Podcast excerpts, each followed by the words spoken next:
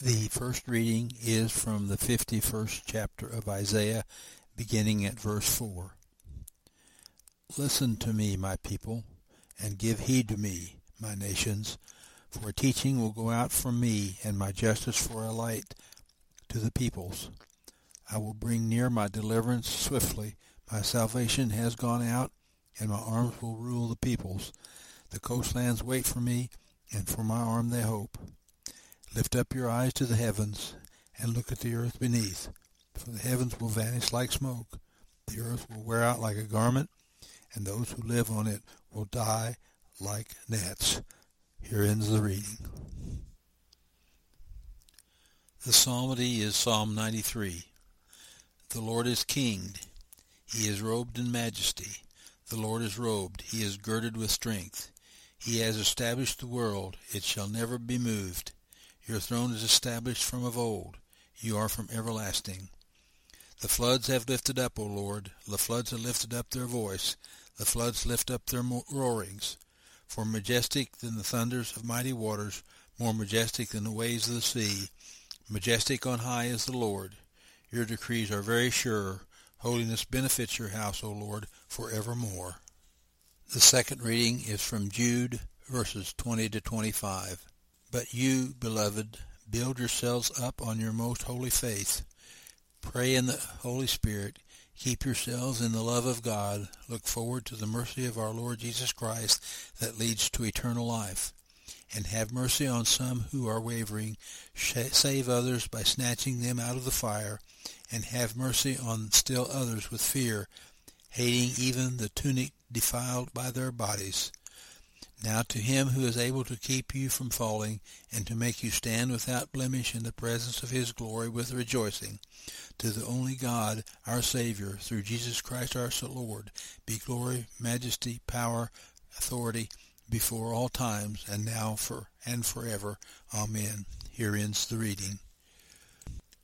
The Holy Gospel is from Mark, the thirteenth chapter.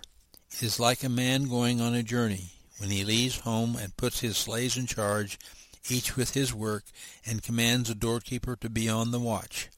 Therefore keep awake, for you do not know when the master of the house will come in the evening, or at midnight, or at cockcrow, or at dawn, or else he may find you asleep, when he comes suddenly. And what I say to you, I say to all, keep awake. This ends the gospel. So, in the gospel lesson today, we picked up in chapter 13 in Mark's gospel. Well, we start off in uh, Mark 13 uh, last week. What we remember in this is that on this is the last week, these are the last days of his life um, before his crucifixion. So on Monday, he enters the city. He's the king, and they announce his arrival. On Tuesday, he's in the temple, and he's cleansing the temple and, and getting it ready. On Wednesday, with the cleansed temple, he spends the whole day Wednesday teaching and preaching to the people. He's telling them the truth. The truth is now in the temple of God in a clean, restored way. Beautiful. Now, at the end of that Wednesday is when we're getting to the day's lesson. As they're leaving the city um, that evening towards Bethany, they're now on the on the top of a hill, and he's been asked a question because as he was leaving last week, they said he said these stones are going to come down. They're looking at the magnificence of the buildings. Um, he said, "Yeah, well, these stones are coming down. Nothing's going to be left." And they asked him when. And his answer that we continue in this chapter 13 is actually the longest answer Jesus gives to any question or any person in the scriptures. He spends a lot of time on this topic for their sake. He's preparing what we remembered last week. He's preparing them for their mission that's soon to start. After three years of being disciples, after three years of watching everything he's done and said and been for the world, it's coming really close where they're going to move from being disciples, the, the learners, the slaves, the students, and the followers, to now being apostles, the matured ones, to go out there and let the world know the truth. But not yet. He's got some teaching. And that's where we're at today. Um, the words were not easy to hear. As he's telling the, the, the disciples, he's not saying, hey, when you go out there, people are going to love you. They're going to love the words I got to say. When you, when you correct them and show them heaven's way, they're going to say, Oh, at last someone told me the truth. And repent and, and confess and just come wholly back to God. Folks, that's not going to happen. They're going to wage war against you, disciples. They're going to arrest you. They're going to betray you. They're going to persecute you. They're going to hate you the same way they don't like me. They don't want the truth. They want their truth. They don't want my truth. And oh, by the way, after you're arrested and persecuted, there's going to be bad things. There's going to be famines and storms and earthquakes and fires. There's going to be wars like never before. It's actually going to get worse and worse and worse. That's not a good story. That doesn't sell very well. That's not a popular message. In fact, I've been struggling with it for the last two weeks. We're looking at chapter 13. It's kind of doom and gloom with the exception of some good news. Jesus. Jesus. So in this chapter 13, uh, before these apostles, last week we also mentioned uh, the SERE ter- uh, training, the, uh, the survival and evasion and, and school for the Green Berets before they, they become Green Berets. The last training in Mackall, um, North Carolina. And um, how they go through very hard training and they're very they suffer a lot, but it's for reason and purpose. Because because if they're trained well, the more you sweat in training, the less you bleed in the battle. There's an old line, right? And so for them, he was having them sweat in the training so they'd be strong in the battle. And so as we carry that into this week, it's the next part of the lesson in chapter 13. For the disciples, like soldiers, they're being prepared. He's preparing his friends, his disciples as they go out into the world, and it will not be easy. In fact, when we look around the world around us, it doesn't seem to be getting easier. Just about anything I read and watch, it's not getting easier, right? So with that in mind, we come into today.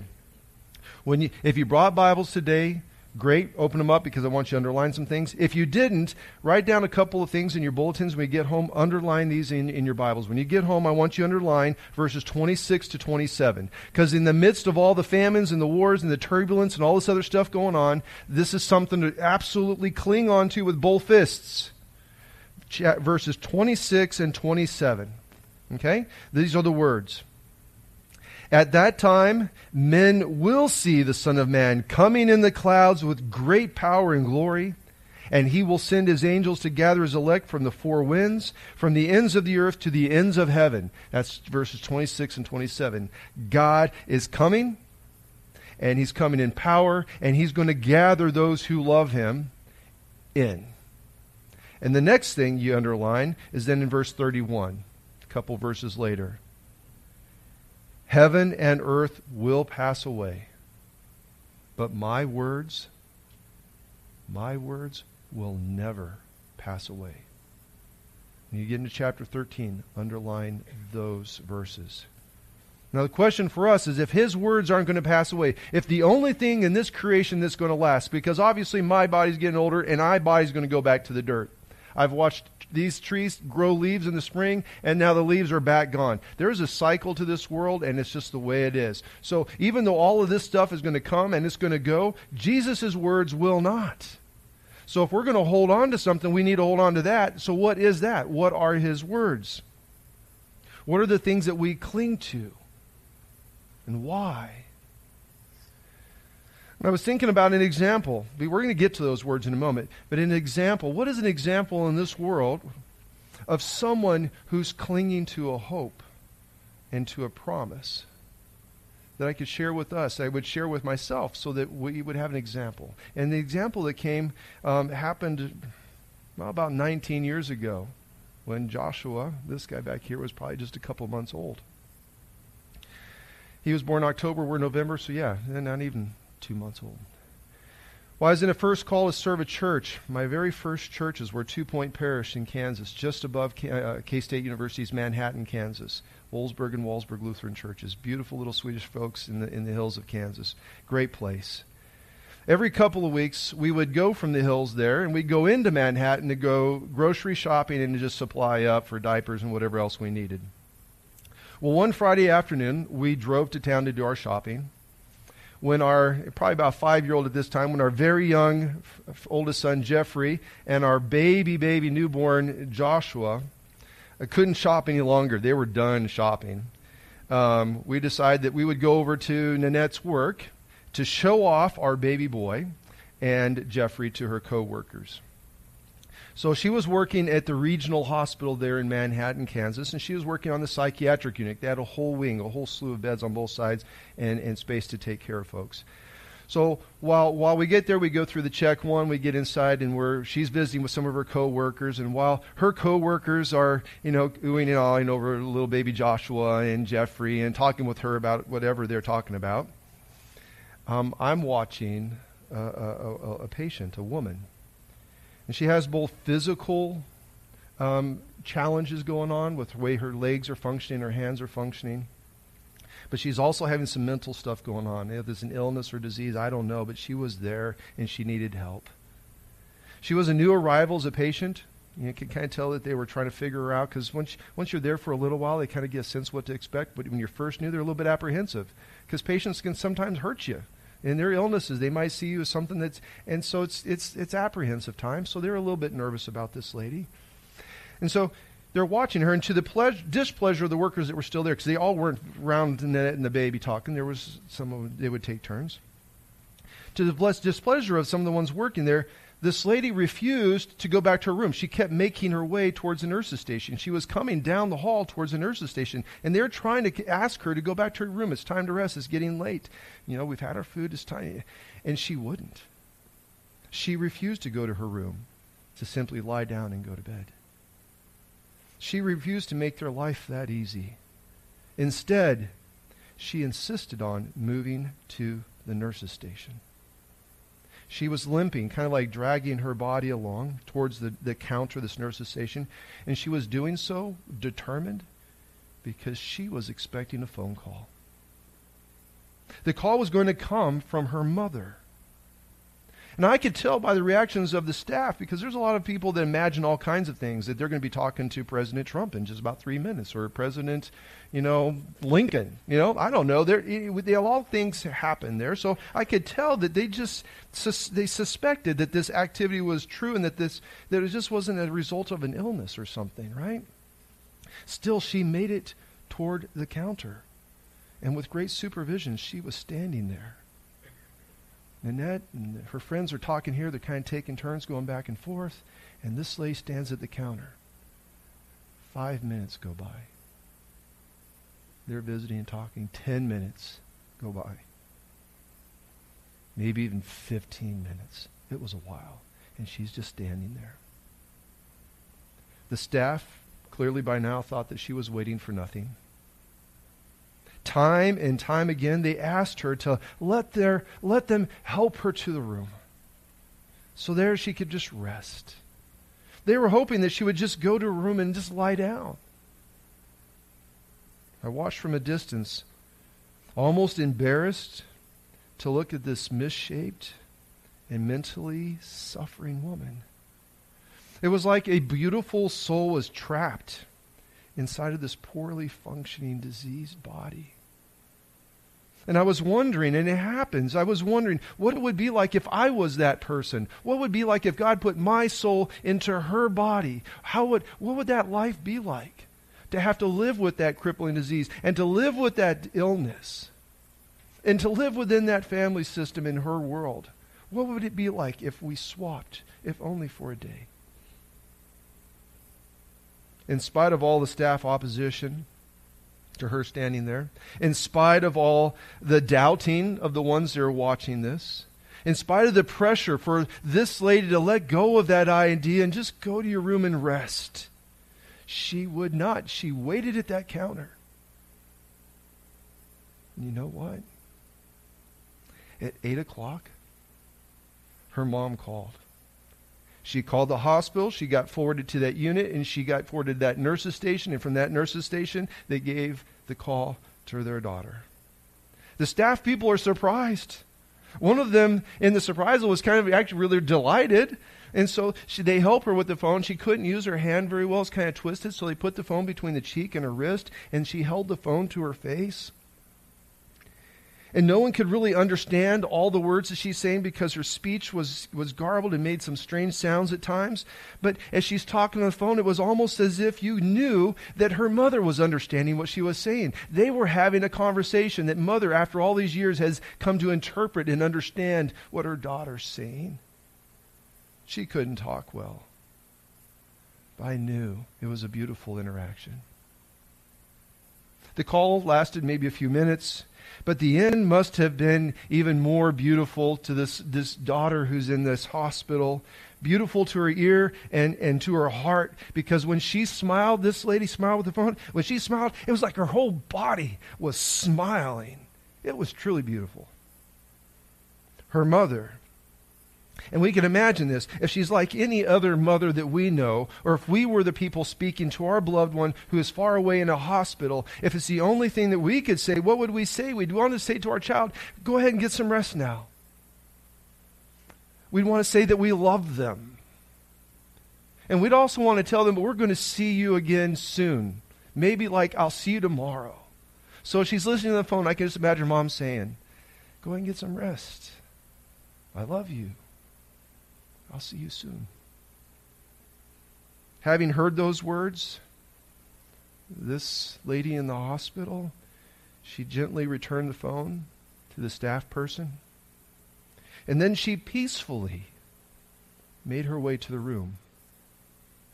And there she rested and waited for the day to see her mom. A promise of a mother to her little girl a daughter holding on to a promise. A beautiful interaction during a very difficult time. That is more than an evening happening just in my life 19 years ago. It's insight to how we can hold on to the words of our Heavenly Father to the words that Jesus gave us. How we can hope in the midst of a storm. And how we can trust that He's going to keep His word.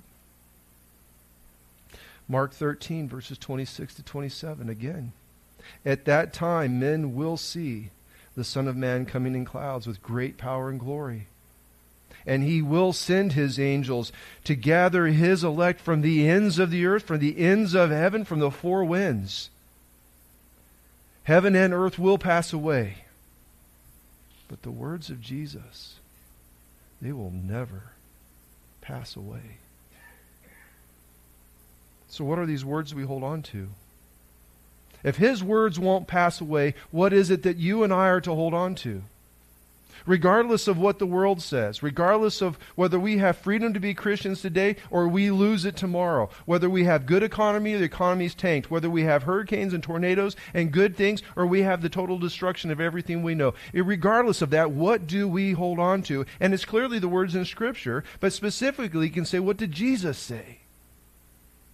This year we've been in the book of Mark. We'll just start with that, the book of Mark. Mark chapter 1. Jesus tells his friends, the kingdom of heaven is near. It's like right here. I'm I'm that. Repent, which means turn your face. Face the Lord. Face the Lord your God. Face heaven and believe the good news. The good news that I am coming, that I am here, and that my work on the cross is sufficient to save you. It is sufficient to forgive you of your sins. I will forgive you. This is good news. You will not be separated from my Father in heaven for all eternity. I have remedied that. Believe the good news. Chapter 1, verse 15.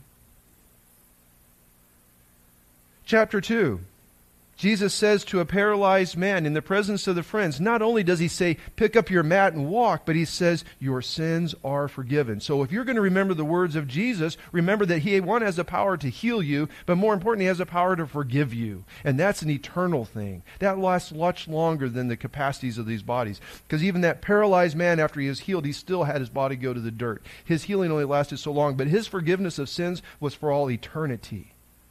These are the words we're to hold on to chapter 4. He says, Let us go to the other side. Church, go to the places where the people that don't believe are. Even if you don't think they're going to receive you well, go to the Gentile side, Jewish people, and there tell them the good news. And he tells them, and they do it. And along the way, there's a storm that's going to sink their boat and kill them. And he says to the storm, Be still. And the wind and the waves and the creation obeyed. These are the words we hold on to, church when he asks, What are you afraid? Do you still have no faith? Church, we say, I believe, help my unbelief. Chapter 5, he says to the man, Come out, the evil spirits. Jesus is commanding evil spirits. He says to the woman who has been plagued for 18 years, Your faith has healed you. Go in peace. Oh, that's a tremendous word, peace. She hasn't known peace for a long time. How many people do you know in this world around you right now that are lacking peace? Maybe it's yourself. You wake up in the morning, when you go to bed at night, are you longing to have peace? Jesus says to us, Your faith will heal you. Go in peace. Be healed from your suffering. Those are the words he says, chapter 5. Chapter 5, verse 36 Don't be afraid, just believe. Jesus' words, don't be afraid. Believe. Chapter 6, this is another beautiful one. He says, Jesus' words, Come to me by yourselves to a quiet place and get some rest. How many people in our world, ourselves and the people around us, are just exhausted? And we've done it to ourselves. We keep our lives and our world so busy. We're so distracted with the busyness and the and the the, the hobbies and the people and what, the TVs and the electro whatever it is. We're so busy with that that we are tired, and we want to have rest, but the places we're finding seeking rest aren't even restful. And he says to us in here, chapter six, verse thirty-one, "Come with me." If you want rest, go to Jesus first. Find a quiet place and go with Jesus. There you can have rest. Apart from Him, you will not have rest. Chapter 8, he tells the one who distracted him, who says, Oh, Jesus, please don't go to the cross. He tells Peter, Get behind me, Satan. When any of us are hindering the work of God, shame on us. Our church last week voted and affirmed our mission, our reason and purpose. Our reason and purpose is to personally know Jesus and to make him known. And any way we can help to do that, we'll do. As long as we're needed to do that, we'll contribute. As long as our contribution is needed, then we'll step aside and we'll cheer the next person on. We are as a team, as a people, to do those things. And to hear, he made sure he stayed on, fact, on, on task. Chapter 9, this is, this is our chapter 10. This is like, if you're going to highlight this one your Bibles, chapter 10, verses 31, circle this in big, bold colors. The highlight of the book. With man it is impossible, but not with God. All things are possible with God.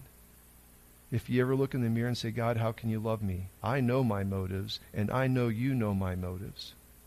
I know my goals, my agendas, my selfishness, my pride, my laziness, my greed, my I know all of that, Lord. It's impossible. When you see chapter 10 verse 37, you can remember, yeah, for you. In the mirror it's impossible. It's not impossible for God. And on the cross he wins. These are the words, some of the words we're to hold on to. It continues.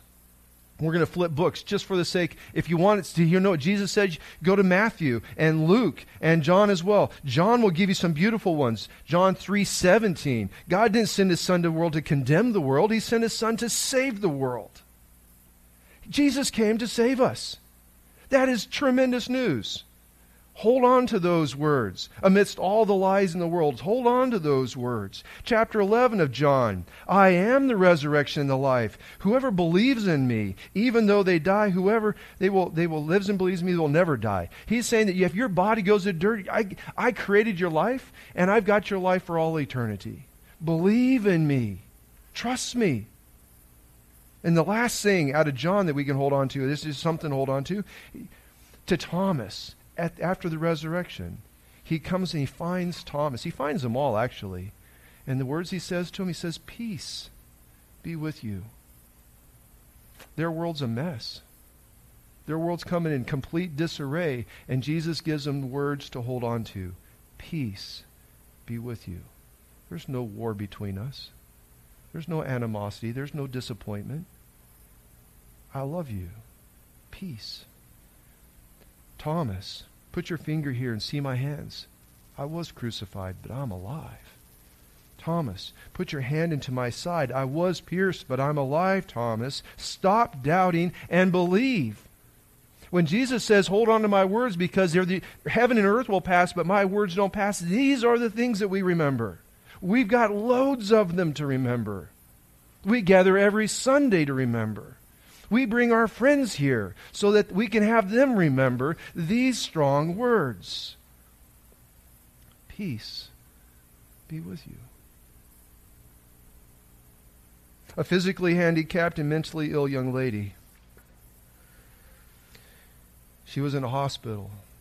She needed their help.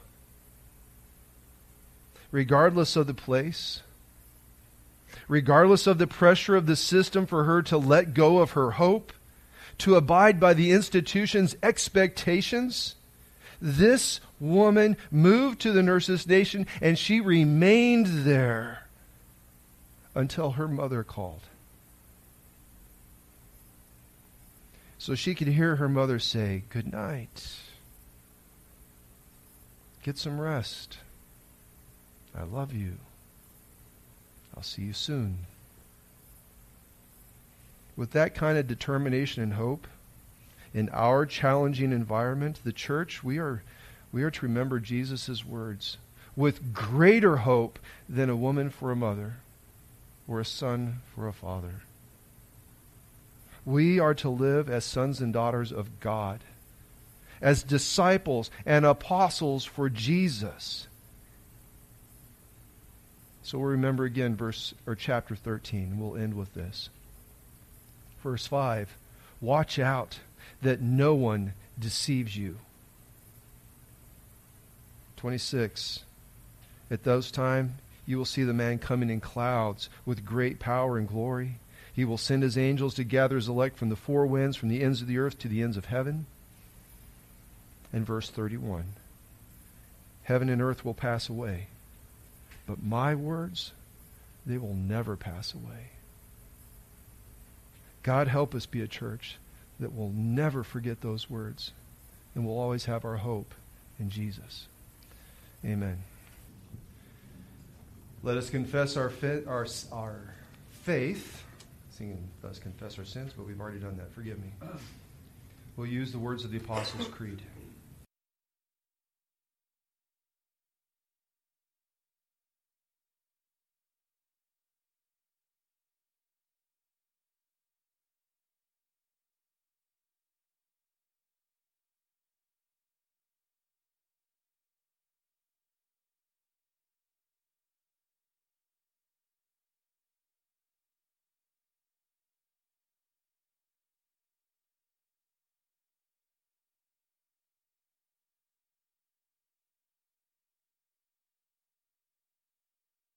Forgiveness of sins, the resurrection of the body, and the life everlasting. Amen. Let us pray for the people of God. Heavenly Father, you reign as King forever. Protect your church from false teaching and scandalous living. Set your Son Jesus as a light to all people. Lord, in your mercy, hear our prayer. Lord Jesus Christ, you came into the world to bear witness to the truth Open the mouths of all servants of your word. Enable them to speak your truth boldly. Let them proclaim how much you love us. Thank you for freeing us from our sins by your death on the cross. Raise us up and other new workers to spread your word and speak your promises. Lord, in your mercy, hear our prayer. Holy Spirit of God, in this fallen world, creation groans with many disasters. Restore the livelihood of those who have suffered such disasters as floods, tornadoes, hurricanes, earthquakes, and fires. Lord, in your mercy, hear our prayer. Lord, we praise you and say thank you for all the blessings you have poured out on, upon us. We rejoice with those celebrating birthdays, anniversaries, and other joyous events. Lord, in your mercy, hear our prayer. Lord, send faith, strength, and healing to all who are sick injured, and recovering. Today we remember Luke, Kurt and family, Jeff, Jim, Greg, Mary, Dallas, Jacob, Beverly, Jill, Bradley, Melanie, Luther, Roy, George, Brian, Alec, Kevin, Randy, Dana, Lindsay, Dina, and Giselda, and those we name in our hearts. Remove their fear and help them to look forward to their full and final healing at the appearing of your Son. Lord, in your mercy, Hear our prayer. Into your loving arms, Heavenly Father, we commend all for whom we pray. We will trust in your mercy through Jesus Christ our Lord. Amen.